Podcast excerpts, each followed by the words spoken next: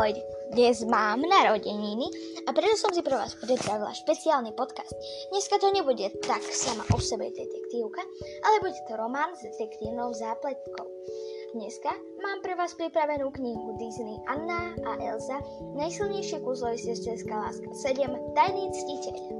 Vydalo ju vydavateľstvo Egmont v roku 2018, napísala Erika David a ilustrácie nakreslili Bill Robinson, Manuela Razi, Frank Cesco Legramandi a Gabriela Mata.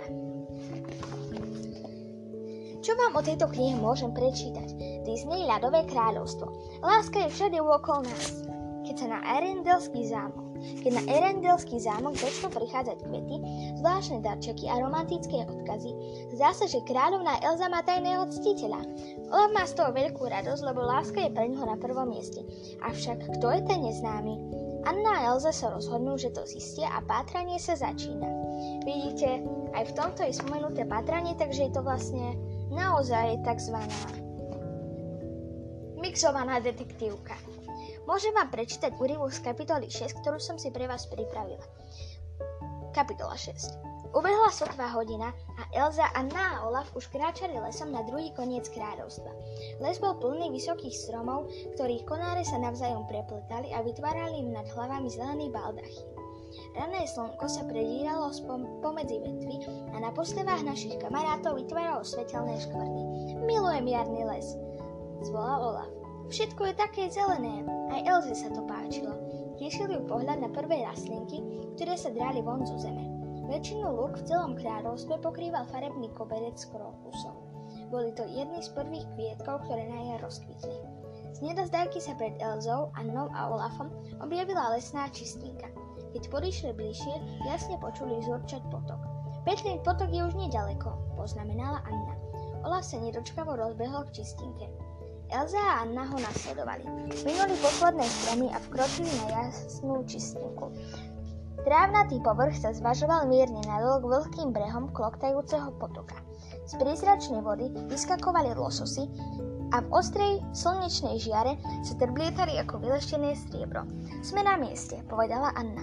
Elza si kľakla, aby preskomala blazistý breh. Boli tam rozmanité stopy soba, zajaca, srnky, diviaka, ale aj veľa ľudských stôp. Stačil jej jediný pohľad, aby zistila, že toto miesto je navštevované často. Vidí stopy tajného cíteľa? Opýtal sa Olaf. Kdeže? odpovedala Elza. Je tu príliš veľa otlačkov, ktoré patria rôznym ľuďom. Neviem podľa čoho by som mohla rozpoznať tie práve, dodala. Možno majú tvar srdca, radil Olaf. Napokon tajný cíteľ určite prekypuje láskou. To si nemyslím, usmiela sa Elza. Ale páči sa mi tvoja predstavivosť. Ja mám niečo lepšie ako predstavivosť.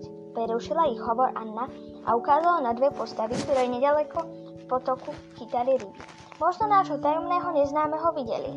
Trojica kamarátov vykročila po brehu. Rybári na nich z diaľky mávali a usmievali sa. Dobrý deň, kráľovná Elza. Dobrý deň, princezna Anna. Pozdravila ich rybárka Elin, ktorá dievčata poznala už od detstva. Toto je môj kamarát Stefan. Stefan sa zdvojivo uklonil. Vítam vás, aj vášho malého priateľa, žiaľ neviem, ako sa volá. Ja som Olaf, vyhrkol snehuliačik. Nuž, ako vám môžeme pomôcť? Spýtala sa Elin. Hľadáme truby, mm, truba, mm, trub, básnika. Hapkal Olaf, ktorý si nemohol spomenúť na správny výraz. Trúbku?